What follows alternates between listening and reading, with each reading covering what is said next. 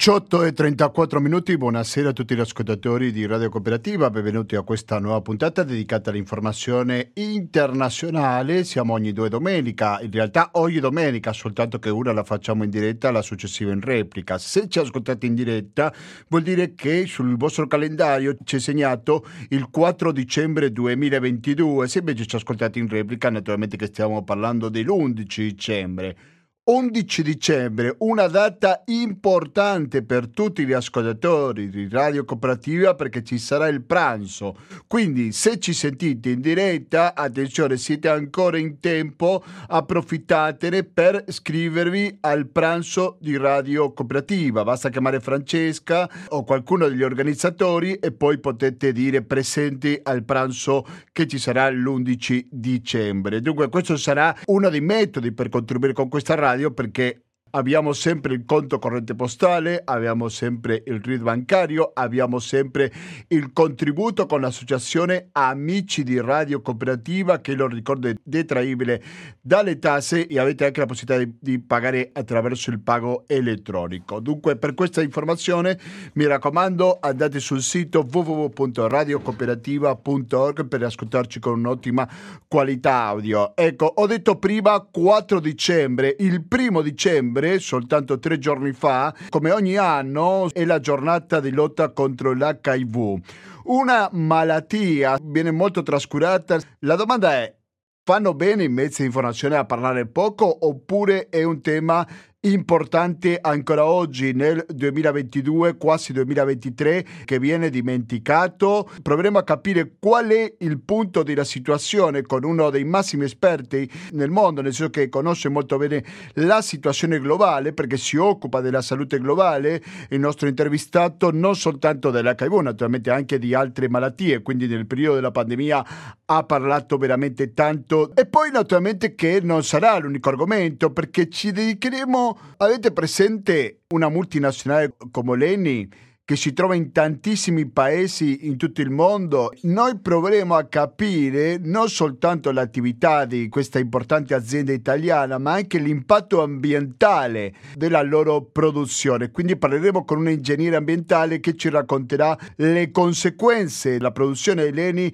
a livello ambientale. La terza pagina invece di questa trasmissione che si intitola Lo speciale Gustavo Claros passa soprattutto dalla questione del Ruanda, perché un po' l'abbiamo accennato due domeniche fa quando avevamo fatto l'ultima diretta, che la potete recuperare dal sito della radio, però adesso proveremo a parlare con una persona che dal Ruanda se ne intende e molto, specificamente di questo paese africano che spesso viene dimenticato.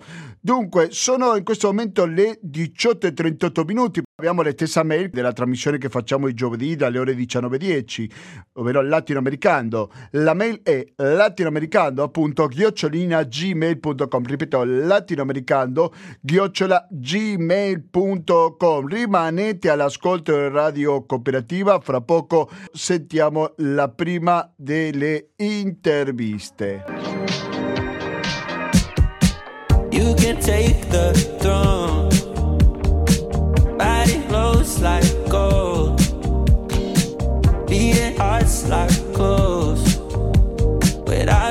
time moves slow. Do you think that I could stay? Cause if I leave, then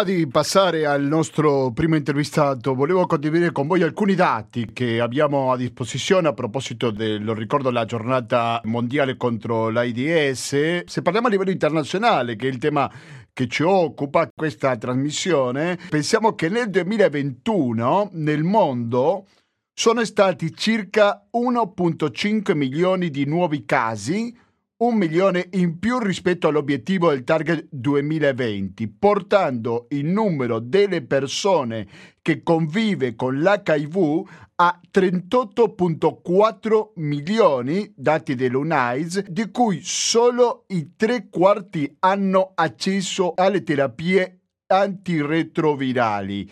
Circa la metà delle nuove diagnosi riguardano ragazze e donne. Sono 310.000 i nuovi contagi che hanno interessato bambini e adolescenti. In totale sono stati circa 2.7 milioni quelli che vivono con il virus secondo i dati dell'UNICEF. Circa 650.000 persone sono morte nel mondo per patologie collegate all'HIV, di cui 110.000 sono bambini e adolescenti. In Italia, secondo l'Istituto Superiore di Sanità, il dato si attesta sui circa 500 persone all'anno. Quindi questi sono alcuni dati per dare in modo d'anticipo. Adesso chiameremo il nostro primo ospite e magari ci facciamo spiegare un po' di più com'è la situazione a livello globale. Rimanete all'ascolto della cooperativa, torniamo fra poco.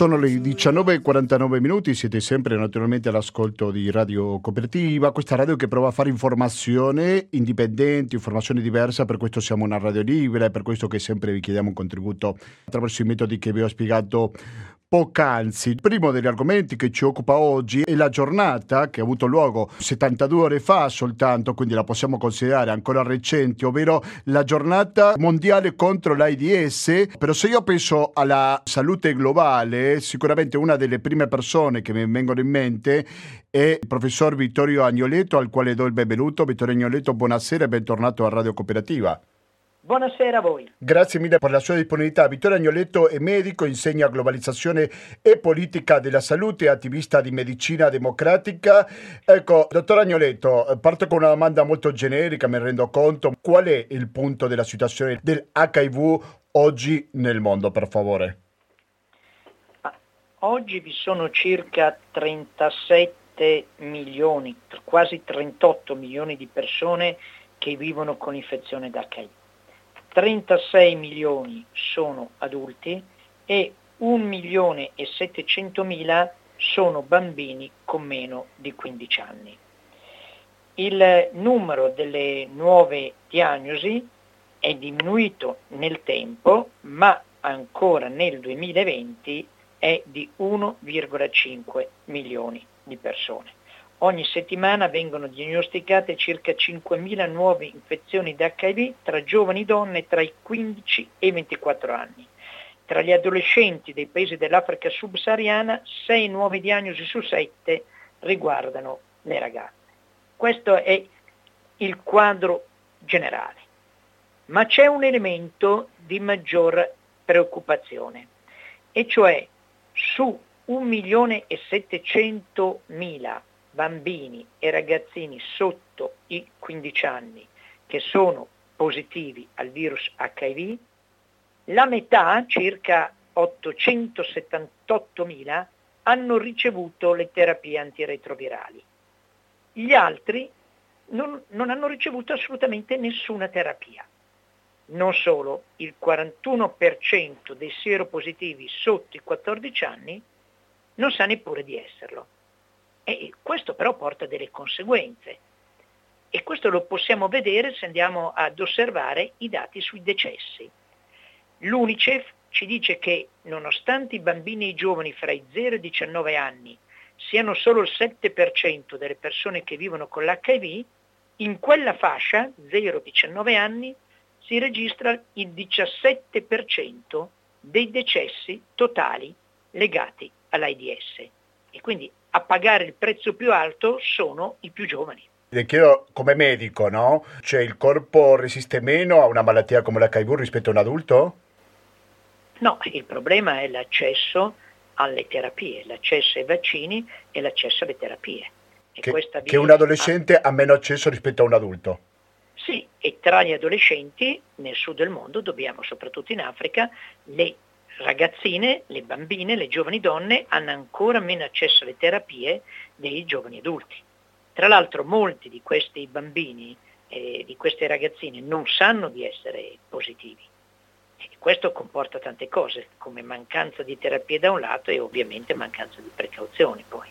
Dottor Agnoletto, ogni paziente che si scopre di avere questa malattia deve pensare che c'è un altro che si è contagiato a sua insaputa? Beh, eh, le persone che sono positive con l'HIV, se non prendono le precauzioni e non stanno facendo una terapia, possono trasmettere il virus dell'AIDS. Poi è, è difficile sapere la quante persone una persona seropositiva può infettare dipende molto dalle situazioni eh, regionali, dai comportamenti e via dicendo, però ogni persona positiva rischia di infettare altri e se una persona non lo sa non prende le precauzioni, cioè tradotto nei rapporti sessuali non usa il profilattico, ma mm. questo è un discorso che riguarda tutti e riguarda anche il nord del mondo. Eh, per di più c'è un, una novità negli ultimi anni, eh, e cioè l'UNAIDS, l'agenzia dell'ONU che si occupa dell'AIDS, dice appena una persona è risultata essere sieropositiva, deve cominciare subito ad assumere la terapia, immediatamente. Per quale ragione? Primo, perché questo porta una maggiore facilità nel non evolvere verso la fase avanzata, conclamata della malattia, e quindi verso eh, lo sviluppo di tutta un'altra serie di patologie e di disturbi. Ma poi c'è anche un'altra ragione, perché se una persona assume dall'inizio la terapia in modo continuativo, accade spesso che dopo alcuni mesi la carica virale non sia più identificabile e se la carica virale rimane non identificabile durante la terapia per diversi mesi, questa carica virale non può essere trasferita ad un'altra persona. È chiaro che questo significa un cambio totale anche nella, nei rapporti intimi, nei rapporti sessuali. Uno può essere positivo in terapia, ha una carica virale talmente bassa che non è identificabile e quindi può avere dei rapporti sessuali sicuri, senza rischiare di trasmettere il virus. Ma è evidente che questo riguarda il mondo ricco, perché se nel sud del mondo le terapie arrivano a singhiozzo e alcune fasce di popolazioni sono totalmente senza accesso alle terapie, è chiaro che stiamo ragionando di tutta un'altra situazione. In più dobbiamo purtroppo dire che siccome molti progetti che riguardano il sud del mondo si basano su donazioni, quindi atti volontari, o delle nazioni più ricche o di, delle fondazioni, quando è arrivato il Covid, molti di questi soggetti hanno messo al primo posto le donazioni per quanto riguarda il Covid e hanno diminuito le proprie donazioni rispetto all'AIDS.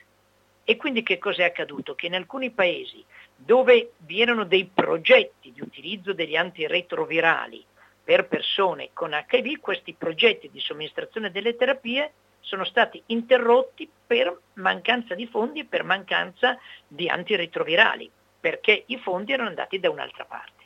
Questo è il dramma della mancanza di una programmazione e del fatto che i donatori privati danno direttamente decidono loro dove mandare i fondi e dove mandare i farmaci e saltano il ruolo dell'OMS che dovrebbe essere quello di pianificazione e programmazione sanitaria. Quali sono stati i paesi più colpiti? Dobbiamo pensare sempre all'Africa come epicentro di questo virus? Dobbiamo pensare sempre per l'HIV all'Africa e in particolare all'Africa subsahariana, sicuramente. E, e anche perché lì poi si sommano altri fattori, cioè per esempio una combinazione eh, che aumenta di parecchio il pericolo per la vita delle persone è il sovrapporsi di tubercolosi e di AIDS. Quindi dobbiamo mettere il centro soprattutto sull'Africa eh, subsahariana e poi su alcune zone dell'Asia e alcune zone dell'America Latina. Però questo non significa che in Italia non abbiamo più nessun problema, in Italia o eh, in Europa. Per esempio, in Italia nel 2021 ci sono state 1770 nuove diagnosi, cioè 3 ogni 100.000 abitanti. Eh, nel 2020 erano 1303. C'era stata una diminuzione, forse anche a causa del lockdown e quindi della diminuzione dei rapporti sociali, ma questa è dovuta all'assenza di qualunque campagna di prevenzione. Se ci fosse una campagna di prevenzione e di informazione rivolta soprattutto alle giovani generazioni, non dico che potremmo azzerare le nuove infezioni, ma potremmo dimezzarle e questo porterebbe un risultato importante sia per le persone che oggi si infettano, che ne diminuirebbe il numero, ma anche per l'insieme della popolazione, no? perché poi gran parte di queste persone non sanno di essere seropositive e quindi non prendono le precauzioni nei rapporti sessuali. C'è un dato che eh, riguarda l'Italia e che è estremamente preoccupante, sempre riferito al 2021 il 63% delle nuove diagnosi sono state fatte quando quei cittadini erano già in AIDS conclamato, cioè erano nella fase avanzata della patologia con diversi sintomi. E questo è il risultato della mancanza di campagne di prevenzione. Certamente. Vittorio Agnoletto, prima di salutarci, volevo fare una domanda molto concreta. Da una parte, quali sono i primi sintomi, se ci può ricordare per l'ennesima volta, lo devo ammettere, sono i primi sintomi che magari c'è qualche sospetto si potrebbe avere di avere questa malattia e dall'altra parte si se la sente di chiedere, soprattutto ai giovani, di andare a farsi un banalissimo controllo. Per quello che ho capito è gratis, abbastanza semplice, no? Prego. Parlare dei sintomi dell'AIDS è molto complicato perché eh, sono diversi e colpiscono diversi organi del nostro corpo. Eh, possiamo semplicemente dire che uno dei segni che all'inizio mette in allarme può essere un aumento del volume dei linfonodi. Ecco, questo può essere un primo segno per cui uno si mette in allarme, eh, soprattutto se questo è collegato a un comportamento sessuale a rischio. Per quanto riguarda l'appello non solo ai giovani, ma assolutamente a tutti, è importantissimo, proprio per evitare che uno arrivi a sapere di essersi infettato solo quando è già in fase avanzata della malattia. Allora, se avete avuto dei rapporti sessuali non protetti, non sicuri, andate a fare il test per l'anti-HIV. Per legge il test anti-HIV deve essere gratuito e anonimo. Quindi non c'è nessun motivo per non andare a farlo, anche perché oggi non è come 20 anni, 30 anni fa. Oggi se il test dovesse risultare tale per cui siete seropositivi, ci sono delle cure, degli antiretrovirali che vi permettono di vivere una normale vita quotidiana. Perfetto.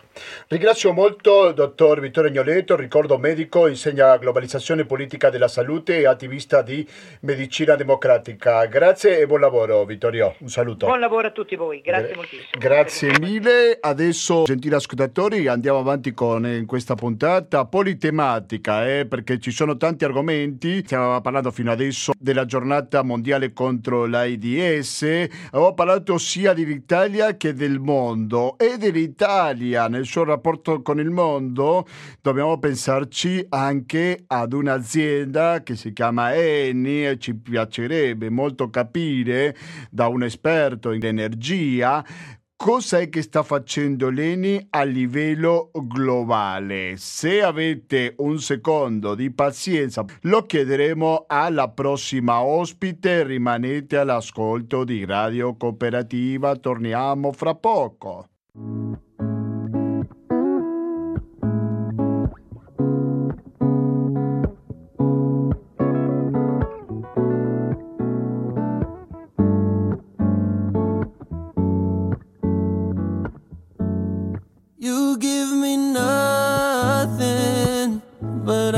Change it to something. And I still thinking how you touch me,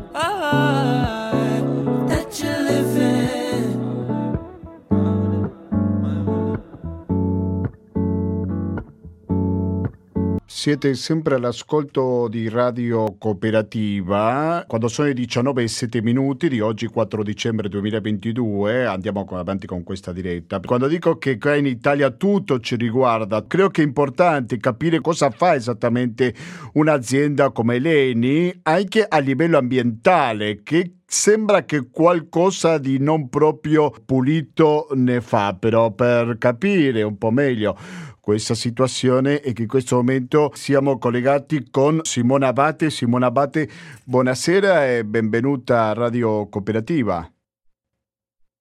Simona, mi sente? Mi sentite? Adesso sì, la sentiamo okay. perfetta. Simona Abate è ingegnere ambientale di Greenpeace Italia. Cosa possiamo dire a proposito dell'atteggiamento dell'ENI a livello globale? Perché prima di tutto ricordiamo in quanti paesi è presente l'ENI? In tutto il L'ENI mondo? è presente in circa 70 paesi, è presente praticamente in tutto il mondo ed è fra le cinque più grandi aziende del fossile in Europa. Eh. Quindi stiamo parlando di una grande azienda del fossile eh, che appunto è presente in tutto il mondo. Voi come Greenpeace siete molto critici dinanzi all'operato dell'ENI, perché? Sì, allora mh, mm, faccio una piccola premessa, Prego. nel senso che noi siamo eh, oggi, la scienza è tutta concorde nel dire che eh, l- c'è un legame fra quelle che sono le emissioni fossili e i cambiamenti climatici. Quindi eh, questo significa che ovviamente le aziende che hanno come loro core business, come loro impostazione fondamentale di sviluppo, estrarre e produrre combustibili fossili, sono aziende responsabili, colpevoli di quelli che sono i cambiamenti climatici. Quindi è ovvio che come Greenpeace eh, abbiamo l'obbligo eh, di denunciare e di eh, far eh, uscire fuori che aziende come Eni hanno questa grandissima responsabilità. Basti pensare che Eni solo nel 2021 ha emesso 456 milioni di tonnellate di CO2 equivalente, che sono soltanto 100 milioni di tonnellate di CO2 in più rispetto a quanto emette l'Italia. Quindi noi ci troviamo un'azienda che emette più di un singolo Stato e eh, siamo critici nei confronti di Eni perché purtroppo la scienza è concorde anche su un altro aspetto, che noi dobbiamo arrivare al picco emissivo, quindi al picco dell'inquinamento di gas climalteranti tra il 2020 e il 2025, quindi siamo eh, agli sgoccioli, ecco, e Eni proprio, eh, nei propri eh, diciamo, piani non prevede di smantellare e ridurre le proprie emissioni e, e le proprie eh, estrazioni. Pensiamo che prevede addirittura di aumentarle nel 2025, di, pass- di aumentarle del 13% rispetto all'anno scorso. Quindi eh, diciamo che siamo critici perché Eni ha una responsabilità nei confronti delle persone e dell'ambiente. Ovviamente non è il più grande inquinatore al mondo, ma è il più grande inquinatore in Italia e quindi eh, deve, deve, pagare eh, diciamo, uh, delle colpe che ha. Dopodiché eh, Eni eh, purtroppo eh, insieme anche alle altre industrie del fossile fanno tantissimo lobbying eh, a livello politico, eh, se pensiamo a quello che è eh, stata la eh, tassonomia europea all'interno della quale noi ritroviamo il gas, eh, lo- il lobbying, le pressioni fatte nel PNRR, all'interno del quale noi troviamo il gas che fa parte del business di Eni, ma che la scienza riconosce essere un, um, un gas climalterante, addirittura più dannoso della anidride carbonica. E quindi eh, se un'azienda continua ad investire in fonti fossili eh, è ovvio che eh, noi non possiamo eh, non, non, far mh, mm, uscire fuori questa contraddizione. Ecco, stiamo avvicinando verso un punto di non ritorno e aziende come, come Eni ne sono, ne sono responsabili. Eh, faccio un po' un avvocato del diavolo, ingegnere, senso che se viene un consumatore e mi dice, vabbè, ma attraverso questa economia io posso pagare un uh-huh. prezzo sostenibile, per esempio pensiamo alla banale benzina, magari qualcuno ci sta ascoltando in macchina e si è fermato a fare benzina in una stazione Leni o qualsiasi altri servizi, dei tanti servizi che Leni offre. Se non uso questa fonte probabilmente tutto costerà di più. E cosa risponde? Non è assolutamente vero, nel senso che eh, anche pochi, pochi, giorni fa, poche settimane fa, è stato pubblicato uno studio dall'università, eh, condotto da un gruppo di ricerca dell'Università della Sapienza, che dimostra che l'Italia può uscire dal gas, può uscire dalle fonti fossili e addirittura aumentare i posti di lavoro sia a tempo determinato che a tempo indeterminato e rispettare quelli che sono gli accordi internazionali. Anche come Greenpeace abbiamo commissionato uno studio dal titolo Italia 1.5 nel quale dimostriamo appunto che si può fare. Il problema è che noi ci troviamo oggi in una situazione dove eh, c'è tantissimo greenwashing eh, sia a livello culturale che sociale, nel senso che veniamo portati a pensare che siamo dipendenti dal gas, siamo eh, costretti ad utilizzare il gas, la benzina, quando in realtà la scienza ci dice tutt'altro. Eh, oggi avremmo la possibilità di fare altro, ma ci troviamo in una situazione eh, politica nella quale purtroppo colossi come Eni e altri spingono per continuare a fare quella, eh, quel, quei prodotti, ad utilizzare quei prodotti. Purtroppo lo, lo abbiamo visto anche alla COP27, eh, dove purtroppo le aziende del fossile hanno fatto lobbying e pressione per non, and- per non, ridurre quelle che sono le attività estrattive e per ridurre il consumo di combustibili fossili. Quindi eh, in realtà c'è anche un altro aspetto, se noi abbiamo bisogno di oil e gas, dobbiamo dipendere da qualcuno, eh, che, che è stato la Russia, che sarà il Congo, l'Angola, l'Egitto, il Mozambico. Se noi alle persone, alla popolazione, diamo un pannello fotovoltaico, diamo un, uh, un, tetto fotovoltaico sulla propria abitazione, quella persona è autonoma, è indipendente e anche a livello economico riesce ad, au- ad essere autosufficiente per se stesso. Quindi eh, quando affrontiamo il problema energetico ci dobbiamo rendere conto che noi fino adesso siamo stati dipendenti da aziende che ci hanno costretto ad essere dipendenti dalla Russia per il gas perché non hanno fatto sviluppare nel nostro paese, ma in tutta Europa, quelle che sono le fonti fossili, che sono veramente la soluzione per essere indipendenti come singoli cittadini e come comunità. Quindi anche a livello economico eh, il rinnovabile vince, ci sono diversi studi. Il Nord Stream 2 e anche l'1 mm-hmm. non esisterebbero sì. nel mondo ideale. Sì, ma mh, mm, basti pensare che eh, nonostante il Nord Stream 1 e il Nord Stream 2 attualmente non stanno funzionando, nel mondo si stanno costruendo tantissime nuove infrastrutture fossili. 195 nuovi progetti secondo il Guardian di industria fossile lo stesso ministro italiano ha detto raddoppiamo l'infrastruttura fossile in Italia, quindi eh, non esisterebbe il Nord Stream 1 e il Nord Stream 2, ma non devono esistere neanche nuovi progetti e purtroppo invece lobby come Eni, come Shell e altre realtà eh, simili ci portano ancora a costruire eh, infrastrutture fossili. Basti pensare che uh, per esempio la stessa Italia spende tantissimo per andare a difendere uh, le infrastrutture fossili che uh, sono di Eni, di proprietà di Eni. Lo Stato italiano, mh, mm, due terzi della spesa per le missioni militari italiane serve per proteggere le fonti fossili e gli interessi di Eni.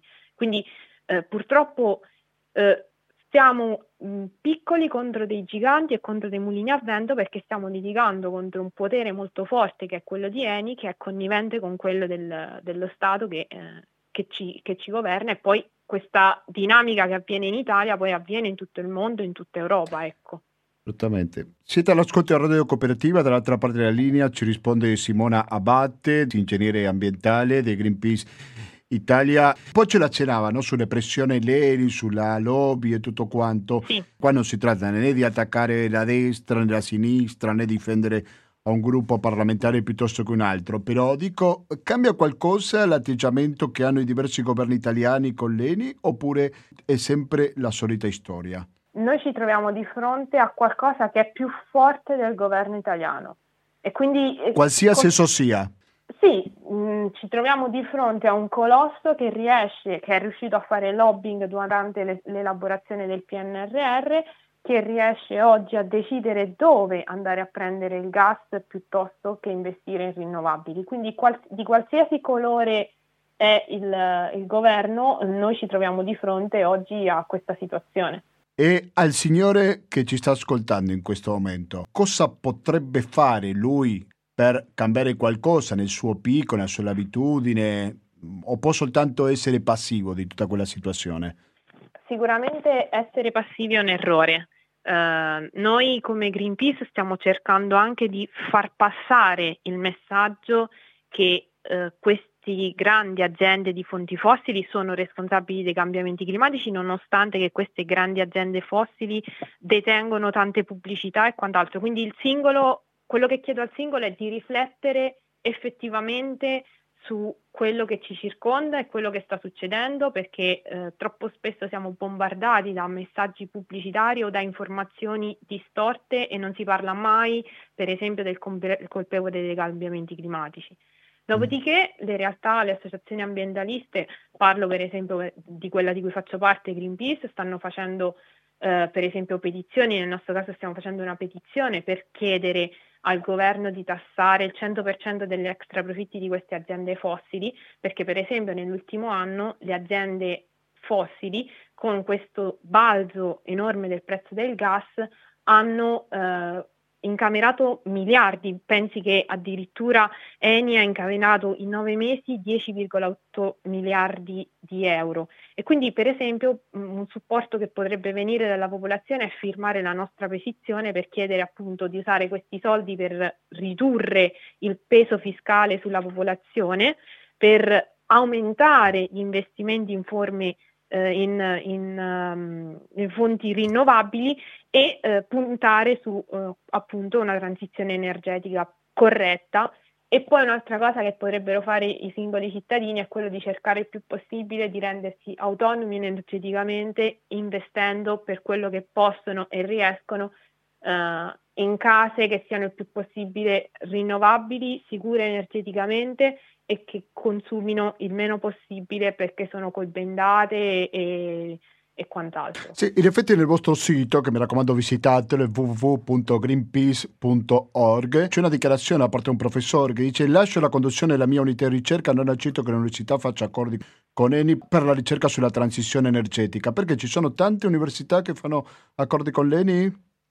Purtroppo eh, la... E quale sarebbe il beneficio all'università di fare un accordo di questo tipo? Prego. Purtroppo, purtroppo, gli investimenti in ricerca in Italia sono bassissimi, quindi quando arriva un ente, un'azienda che porta soldi è utile per l'università perché le università hanno sempre bisogno di soldi, la ricerca purtroppo costa.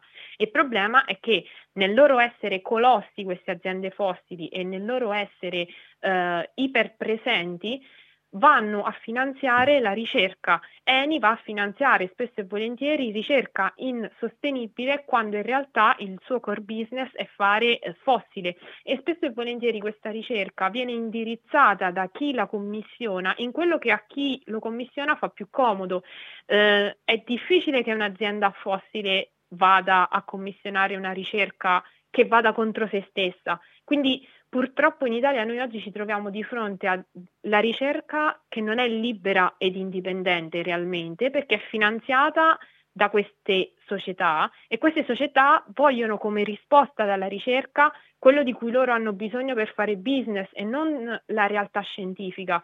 Quindi eh, quello che succede eh, quando noi vediamo che Eni, realtà come Eni, sono iper presenti nella scuola, nelle università, nelle pubblicità, perché hanno conquistato questa loro... Um, eh, sono iper presenti perché loro si giustificano, sono, eh, sono, siamo quasi abituati ad averceli attorno sempre e quindi non riusciamo neanche più a metterli in contraddizione. È facile a dirsi, difficile a fare, cioè difficile rifiutare un fondo ingente, no?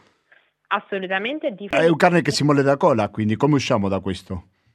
Ma eh, eh, l'università e il docente universitario a un certo punto il dubbio su che cosa sia l'etica della ricerca deve porselo. Non è possibile fare ricerca senza rendersi conto di essere degli strumenti in mano ad un'azienda che sta oggi distruggendo il nostro paese. Se e, e, a un certo punto il singolo docente, che è quello che è successo dell'articolo che eh, leggeva lei dal, dal, nostro sito, il singolo docente si è reso conto che fare ricerca sulla sostenibilità pagato da Eni non era rispettare anche un'etica della ricerca. E quindi gli stessi docenti che hanno il coltello dalla parte del manico, i dipartimenti universitari da questo punto di vista potrebbero fare tanto, potrebbero bussare alle porte del ministero e chiedere più soldi piuttosto che accettare dei soldi più facili da aziende che in realtà sono altamente inquinanti. Sì, sì, tanto per una questione di competenza stiamo parlando dell'Università di Milano Bicocca, eh, sì. eh, fra un accordo fra questa università Eleni. Allora, per uscire un po' da Eleni, prima di salutarla, vorrei chiedere a Simona Abate per altri problemi che ci sono anche dal punto di vista energetico, che è l'ambito della sua mm-hmm. competenza, per il quale dobbiamo stare attenti, no? sia a livello locale, italiano, ma anche a livello globale.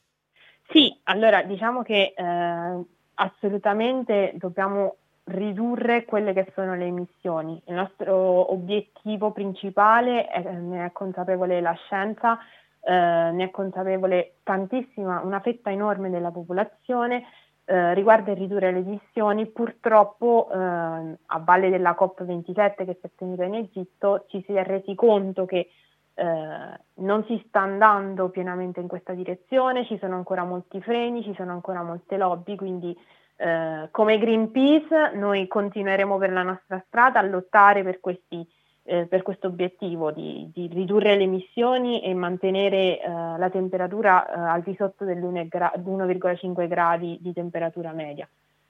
quindi mh, l'obiettivo principale è riuscire a, a, a, preservare il pianeta Terra così com'è e lasciarlo alle future generazioni il più possibile intatto e, e vivibile.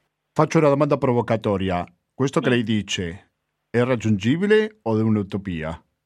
Eh, allora, la scienza è concorde che sia raggiungibile, ma dobbiamo agire adesso. Se noi continuiamo su questa strada, purtroppo non sarà raggiungibile e le conseguenze saranno irreversibili. Non par- vere- gli eventi atmosferici estremi saranno sempre più frequenti e tantissimi aspetti saranno completamente irreversibili, non, tor- non torneremo più indietro. Quindi è un'utopia se continuiamo a vivere il pianeta come lo stiamo vivendo adesso. Abbiamo i mezzi, abbiamo studiato, ci siamo evoluti e abbiamo creato delle realtà che ci permetterebbero di uscire dal fossile. E bisogna solo trovare la volontà politica per farlo. Perfetto. Chiarissima la nostra ospite Simona Abate, lo ricordo ingegnere ambientale di Greenpeace Italia. Grazie mille e buon lavoro soprattutto, ok? Grazie mille, buona serata. Buona grazie. serata anche a lei, la ringraziamo molto per la sua disponibilità.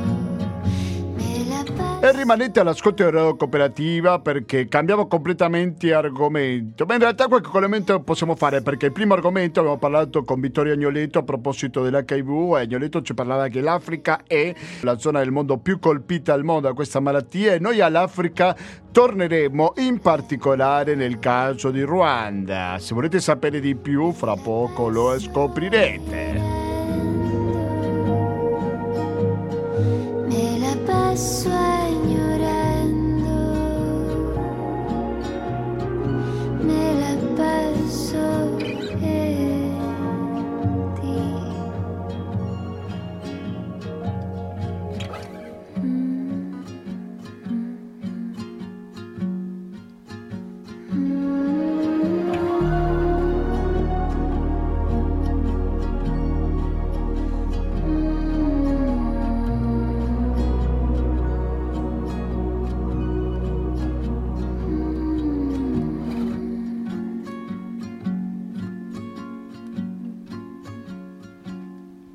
9 e 31 minuti, siete sempre all'ascolto della Radio Cooperativa. Per chi ci ascolta oggi, il 4 dicembre 2022, per passare all'altro argomento, parleremo di un paese che magari qualcuno mi contraddice, però non so quanto spesso ne sente parlare sui mezzi di informazione a proposito di quello che sta succedendo a Ruanda, quindi sono particolarmente contento perché dal Ruanda parleremo adesso con un ospite molto speciale, ma prima di tutto facciamo le cose in ordine. Do il benvenuto a Lucia Bressan di Jardín de los Niños. Lucia Bressan, buonasera e benvenuta a Radio Cooperativa. Buonasera a voi tutti. Grazie mille per la tua disponibilità. So che non sei da sola, giusto? Sono in compagnia con Modeste. Chi è Modeste Zeizebera, non so se ho pronunciato bene, che parla francese, quindi oltre a presentarlo ti chiederò subito dopo di fare la traduzione, ma facciamo un passo alla volta. Chi è Modeste, per favore? Modeste è un agronomo veterinario ruandese, lavora con la Caritas diocesana di Ruengeri, che è la seconda città del Ruanda, che ha circa un milione e mezzo di abitanti. Siamo in contatto con la Caritas soprattutto nel post eh, genocidio 94 dove abbiamo visto delle situazioni molto molto difficili, spaventose e lo strascico che ha lasciato questa realtà sono state le vedove, gli orfani e eh, la grande maggioranza di povertà, eh, la mancanza di tutto, bambini rimasti orfani, fratelli un po' più grandi diventati genitori per i più piccoli. Ecco, in questa realtà senza casa, senza vestiario, senza mangiare, senza più terra, senza più nulla, la Caritas ha preso in carico queste realtà creando delle piccole case famiglia eh, perché i bambini si sentissero un po' accolti e facessero un po' la vita della famiglia, quindi l'orto, il campo, l'acqua, la legna. Ecco, a tutto questo è subentrato un po' andando avanti le vedove, eh, le marginate, perché in particolar modo quelle sieropositive, dato come utilizzata come arma di guerra questa violenza, eh, emarginate, non più parte della società, la paura di parlare, queste grandi difficoltà per non avere più nulla e, e non sapere a chi indirizzarsi. Ecco che allora sono state aiutate creando un hospice per il trattamento che spesso era complicato dalla tubercolosi, dalla verminosi, dalla, dallo stato di malnutrizione, dai bambini fuori casa e eh, abbiamo cominciato a fare un po' educazione, informazione, creare con loro delle micro realizzazioni che adesso Modeste ci racconterà. Ecco, possiamo adesso salutare Modeste, bonsoir. Modeste mi sente? Bonsoir, bonsoir. Bonsoir. Merci beaucoup. Dove siete di preciso, se posso chiedere, Lucia? Où vous êtes Merci, je suis ici en Italie. Je suis venu apprendre les expériences de l'Italie, Ah, ben non. à Banoterme. Ad Abano Terme. Noi siamo ad Lignazio, che è una città molto vicina ad Abano. Vuole raccontarci un po' quali sono i vostri progetti, un po' di Jardín de los Niños e cosa fate voi come agronomi in Ruanda? Oui, on s'occupe de plusieurs projets. Les projets que la Caritas Docent de, de Ruengeri travaille en partenariat avec GID de Los Minos. Le, pro- le projet visa à aider d'une façon socio-économique les personnes, vivant en vulnérabilité. I progetti eh, tendono a- ad aiutare le soprattutto a creare autonomia. Parmi les projets, il y a celui que, que nous avons appelé l'arc-en-ciel. C'est un projet euh, visant à assurer aux enfants de 3 à 5 ans un environnement protégé et une assistance éducative indispensable pour faire le premier pas vers un avenir qui puisse mettre fin à la pauvreté et à l'injustice. Il primo progetto che abbiamo un po' iniziato sono, è con i bambini creare un una scuola materna da 3 a 5 anni, eh, si chiama l'Arcobaleno, la scuola, e per aiutare le mamme soprattutto che non potevano andare al campo lasciandoli in giro e quindi essere in un ambiente protetto e anche avere una certa educazione e un'alimentazione adeguata. Quand les mamans vont au travail, souvent ils portent les enfants sur leur dos. Alors les enfants sont allés dans les champs et en particulier, alors les enfants ainsi euh, euh, attrapent la malnutrition puisque les mamans n'ont pas eu le temps de les, de les occuper. Alors ce projet vise à assurer un repas de qualité pour les enfants. Ecco, le mamme restando fuori tutto il giorno e con i bambini non potevano cercare, dando qualcosa da mangiare per il pasto, almeno uno nella giornata. Grazie alla scuola materna i bambini possono avere questo e anche essere educati e tutta la parte anche di igiene, eccetera. Dans ce projet, on, on groupe les enfants ensemble la journée et puis on, on les, on éduque, on fait les, jouets, on fait les, les cultivations des jardins potagers. Alors, dans les familles, on met aussi les jardins potagers, on distribue les bétails et les microcrédits aux familles dont les enfants sont à l'école, surtout les familles pauvres.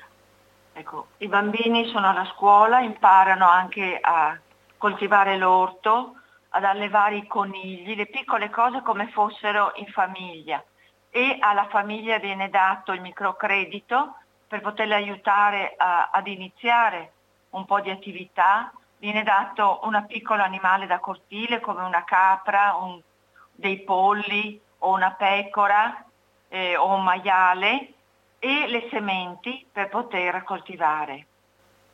Un autre projet, c'est un projet de formation professionnelle. C'est un projet visant à la réinsertion socio-économique des filles mères célibataires, des filles des jeunes gens sans emploi, des femmes victimes du VIH-Sida, tout en vivant dans les conditions de pauvreté et des conditions de marginalisation à travers la réalisation d'une formation socio-économique et culturelle une formation professionnelle e un début de travail sous forme di cooperative. L'altro progetto molto importante, soprattutto per le giovani che sono ragazze madri, che quindi si sono messe sulla strada per poter avere qualcosa da vivere, quindi con la prostituzione, il rischio poi di malattie e di avere una, una gravidanza. Queste ragazze spesso vengono allontanate dalle famiglie perché è un po' un disonore e viene data loro la possibilità di imparare un mestiere, eh, sia a loro che anche però ai maschi per aiutare i fratelli più piccoli. Sartoria, maglificio, eh, parrucchiera, barbiere, elettricista, saldatore, garagista, falegname, muratore. Un po' le, le piccole cose per imparare a partire e alla fine del corso viene dato il kit per iniziare il lavoro vero e proprio che lo fanno sia individualmente o mettendosi insieme creando delle piccole cooperative. Les activités principales dans ce projet, c'est d'abord on fait la formation socio-économique et l'entrepreneuriat pendant deux semaines. Et puis on, fait le choix du métier selon les, les opportunités du village, formation pendant six mois, distribution, distribution de kits professionnels, suivi d'un accompagnement pendant après, après la formation et tout en évoluant vers la formation des associations de jeunes qui terminent. C'est un projet dont les jeunes qui terminent se regroupent pour former l'association la, la, et, donner, et donner aussi d'autres emplois aux autres jeunes qui n'ont pas eu la chance d'être choisis. Il corso eh, fa due o tre mesi di formazione, eh, anche eh, non solo formazione legata al mestiere, ma anche di formazione proprio igiene, eh, tutto ciò che la vita a livello civile, a livello sociale, diritti, doveri, quello che devono imparare perché non hanno avuto l'opportunità di frequentare la scuola. E eh, ad insegnare come utilizzare questi mezzi, come poter creare un piccolo budget per partire, per aiutarsi e come gestire quello che ricavano. Alla fine, dopo aver ricevuto il kit, eh, che il corso dura otto mesi, eh, mettendosi insieme anche, vengono accolti altri giovani che come loro hanno avuto delle difficoltà e loro stessi fanno da formatori al loro turno come loro hanno ricevuto. C'est le projet de Piebo.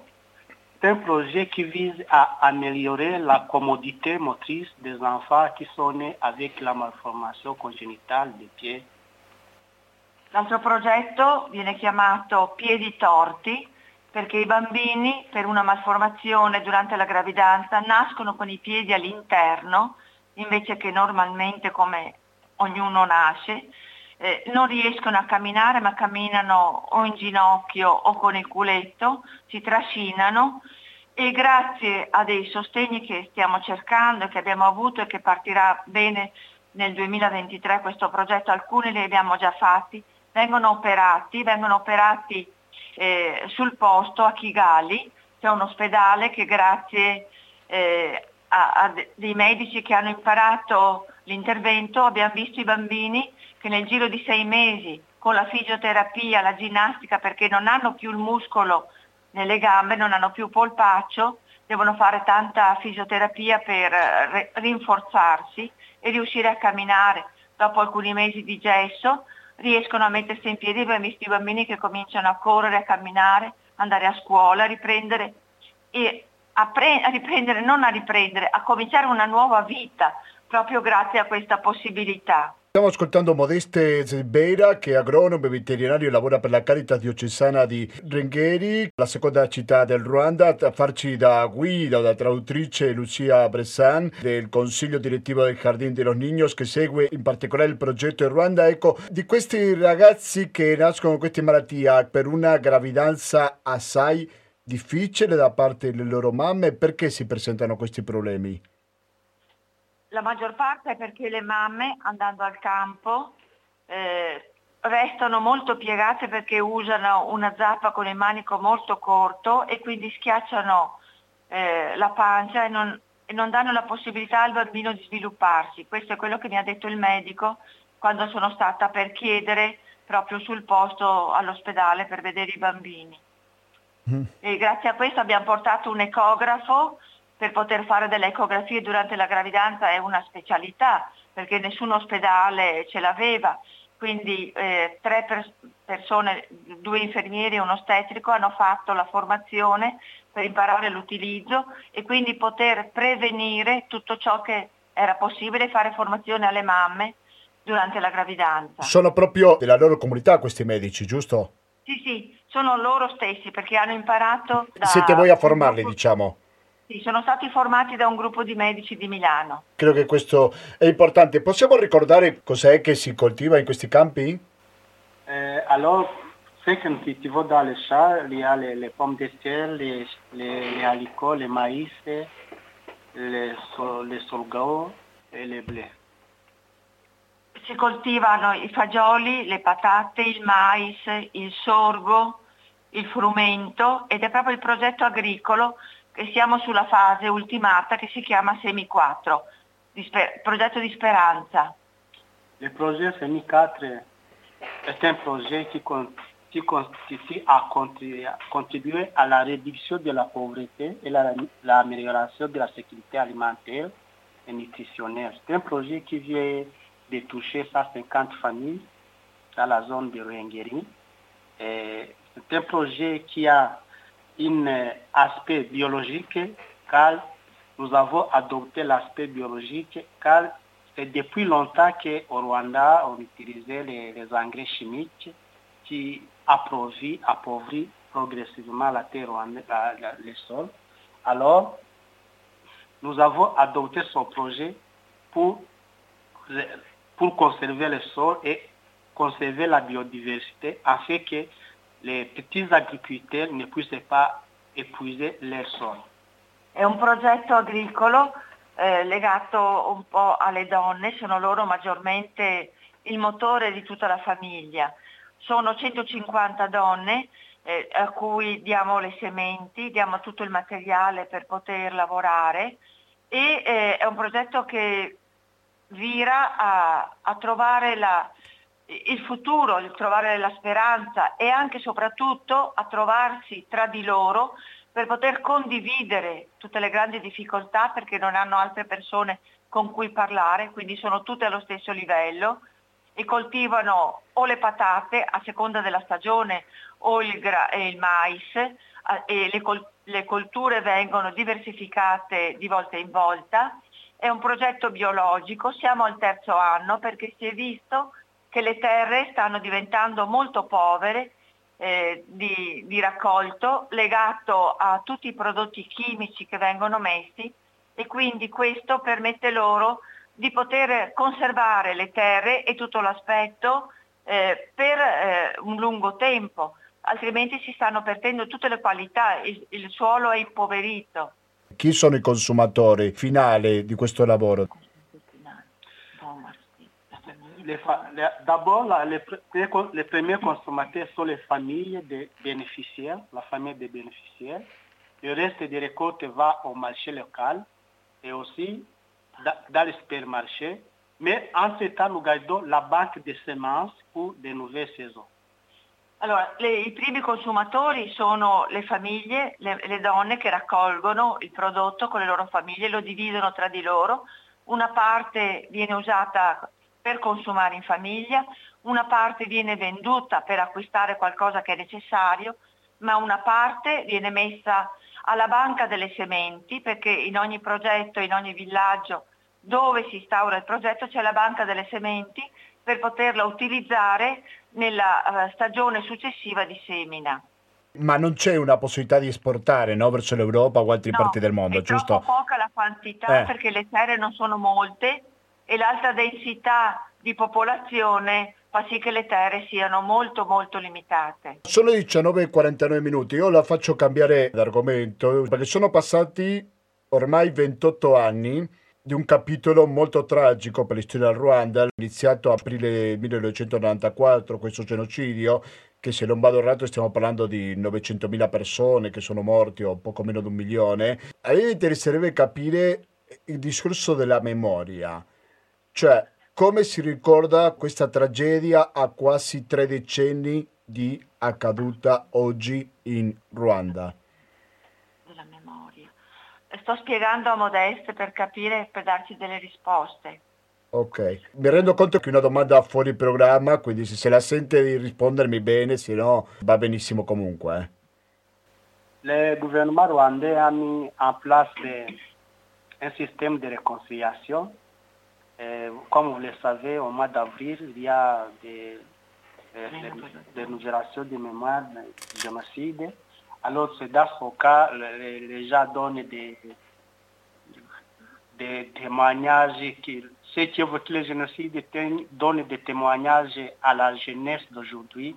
Alors, il y a la, donc, il y a la, la renouvelation continuelle de ce qui s'est passé, mais tout à l'état contre a fait que ce qui s'est passé ne puisse plus encore riprendre.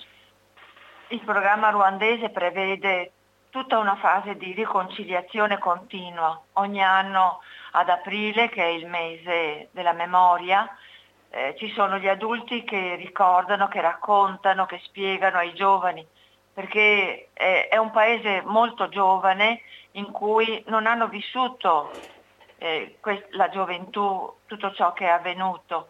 Infatti per loro parte da allora la storia del paese. E allora per non perdere quello che è accaduto, lo raccontano attraverso tutto ciò che hanno vissuto gli adulti, eh, proprio perché non si possa mai più ripetere. Ma quella lotta fra i Tutsi e gli Hutu è rimasta nel passato?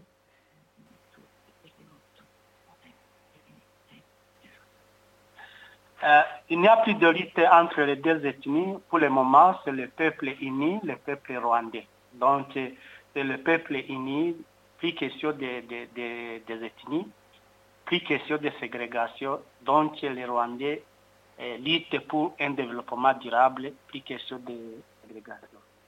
Si cerca di non parlare più di etnia dell'una o dell'altra, ma si cerca di parlare di popolo ruandese, proprio per evitare una segregazione, quello che è accaduto a una parte o all'altra. Si parla solo di popolo ruandese. Questo è molto importante quando si intende arrivare alla riconciliazione, giusto? Oui, c'est très important pour arriver à la réconciliation. Et, et aussi, le, le travail en commun dans les associations augmente aussi la réconciliation. Il lavoro comune nelle, nelle varie associazioni aumenta la riconciliazione fianco a fianco, si vive, si ricorda e quindi il fatto stesso di parlarne diminuisce un po' l'affanno di ognuno che ha vissuto. Molto chiaro. Chiedo ai nostri due ospiti, Lucia Bressan, all'agronomo ruandese Modeste Sensibera, ecco, non so se hanno qualche messaggio per i nostri ascoltatori.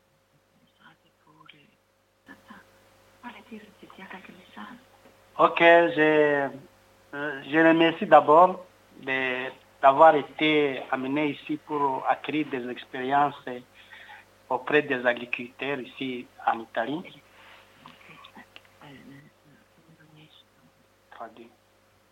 Eh, ringrazia molto per questa possibilità di avere avuto e essersi messo all'ascolto e quindi dare delle informazioni che magari non si hanno e soprattutto a- a- all'associazione Ardino Los Niños che permette di far conoscere questa realtà e eh, che ci sostiene da molti anni in tutto ciò che stiamo facendo perché no- è un lavoro che non finisce mai, è un sostegno che non finisce mai, perché le realtà sono tante e, e i villaggi sono tanti, ci si sposta di volta in volta in posti diversi per poter dare una mano un po' a tutto ciò che incontriamo in questa popolazione.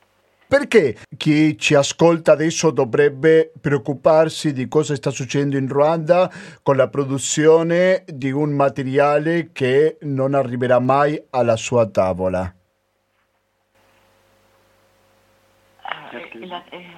Pourquoi on doit se preoccupare di tutto ciò che ho raccolto? Sono i 19.56 minuti, siamo all'ultimo momento di questa puntata di oggi, 4 dicembre 2022, dello speciale Gustavo Claros. Vediamo se riusciamo a ottenere una risposta da parte di Modeste. Sì, perché la notizia n'arrive pas ici, Ah oui, oui. l'esportazione. Bon, on doit se préoccuper puisque quand tu as mangé et qu'il y a quelqu'un qui n'a pas mangé et que tu as un bon cœur, tu dois penser à quelqu'un qui n'a pas mangé. Donc, à travers l'association Jardin de los Ninos, il a pensé aussi à ces petits agriculteurs vivant en vulnérabilité ailleurs dans un autre continent pour faire le bien-être. Alors, si le bien-être est fait à quelqu'un, vous avez contribué au développement mondial, donc au développement international. Allora, per poter, eh, se tu hai mangiato, hai la pancia piena, dovresti pensare se hai un buon cuore a qualcuno che non ha niente da mangiare, alle persone che sono vulnerabili, che può essere in Ruanda, può essere come in altre parti, ma eh, almeno per poter dare un aiuto a chi è nelle difficoltà. Però pensare che ci sono continenti che vivono ancora in situazioni molto difficili e grazie all'Associazione Ardi de los Niños che cerca di, fare, di far conoscere tutto ciò che si fa. Eh, siamo presenti anche in altri, in altri posti come in Argentina. Eh, la situazione eh, no- no- non, ci, non ci sfugge di mano, vorremmo fare di più, ma anche le situazioni che abbiamo qua sono in difficoltà, ma cerchiamo sempre di pensare a chi sta peggio di noi stato molto chiaro. Io ringrazio veramente tanto sia Modeste Sensibeira, agronomo e veterinario che lavora per la Caritas diocesana di Rungheri, la seconda città più importante del Ruanda, e poi anche naturalmente per la traduzione, per l'intervento Lucia Bressan del Consiglio direttivo dei Jardín de los Niños che segue i progetti proprio a Ruanda. Grazie a entrambi e naturalmente buon lavoro. Grazie e buona Merci serata a tutti. Merci. Terrier, grazie, merci beaucoup. Adesso, gentili ascoltatori, sono le 19 e 58 minuti. If you put your head on my sleeve, do you want me to sing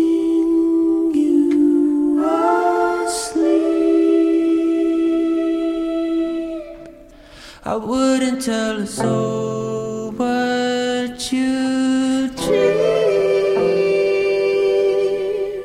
I think you'd want me to know it's like ivory.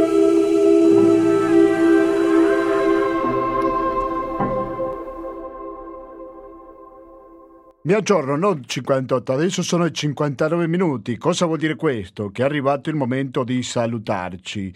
Però Devo dire la mia soddisfazione per questa puntata, non per il mio operato naturalmente, io faccio soltanto dei ponte, bensì per l'interessantissimo intervento dei nostri molto importanti ospiti. In primo luogo, lo dico perché appena scritto 92.7 sul proprio telefono, radio, quello che è, abbiamo sentito Vittorio Agnoletto, medico, esperto in sanità globale, credo così possiamo chiamarlo, ci ha fatto il punto della situazione su una malattia che spesso viene dimenticata nonostante ci sia ancora viva, ahimè dobbiamo dirlo, come il caso dell'HIV. Il secondo dei temi, ci siamo concentrati su quanto sta facendo l'ENI e non soltanto, anche a livello globale, a proposito delle energie con le fonti fossili. E poi come terzo argomento, magari è più probabile che l'avete sentito perché abbiamo appena concluso sul progetto di Jardín de los Niños in Ruanda. Progetti concreti, qua non si tratta di trovare una situazione difficile, lamentarsi, mettersi a piangere, tutto quanto.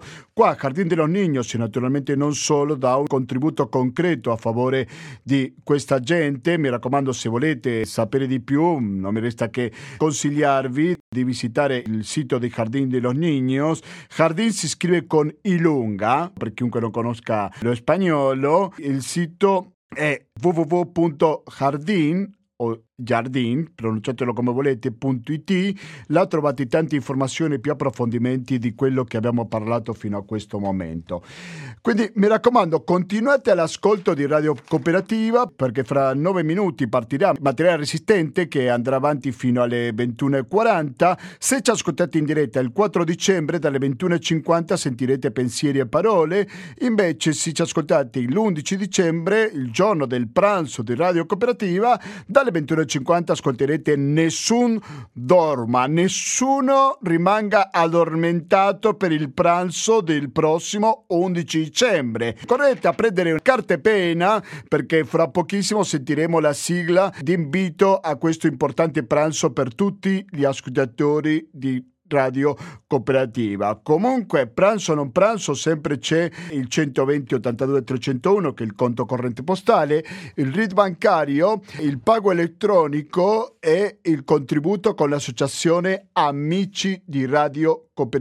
Quindi da Gustavo Claro non mi resta più che salutarvi e noi ci risentiamo giovedì prossimo alle ore 19.10 con una diretta di Latinoamericano, ovvero informazione, cultura e musica direttamente dall'America Latina, quando parleremo del progetto Condor, di questo coordinamento fra le diverse dittature del Sud America, perché ci sono novità da dire. Quindi rimanete all'ascolto Radio Cooperativa, grazie e alla prossima.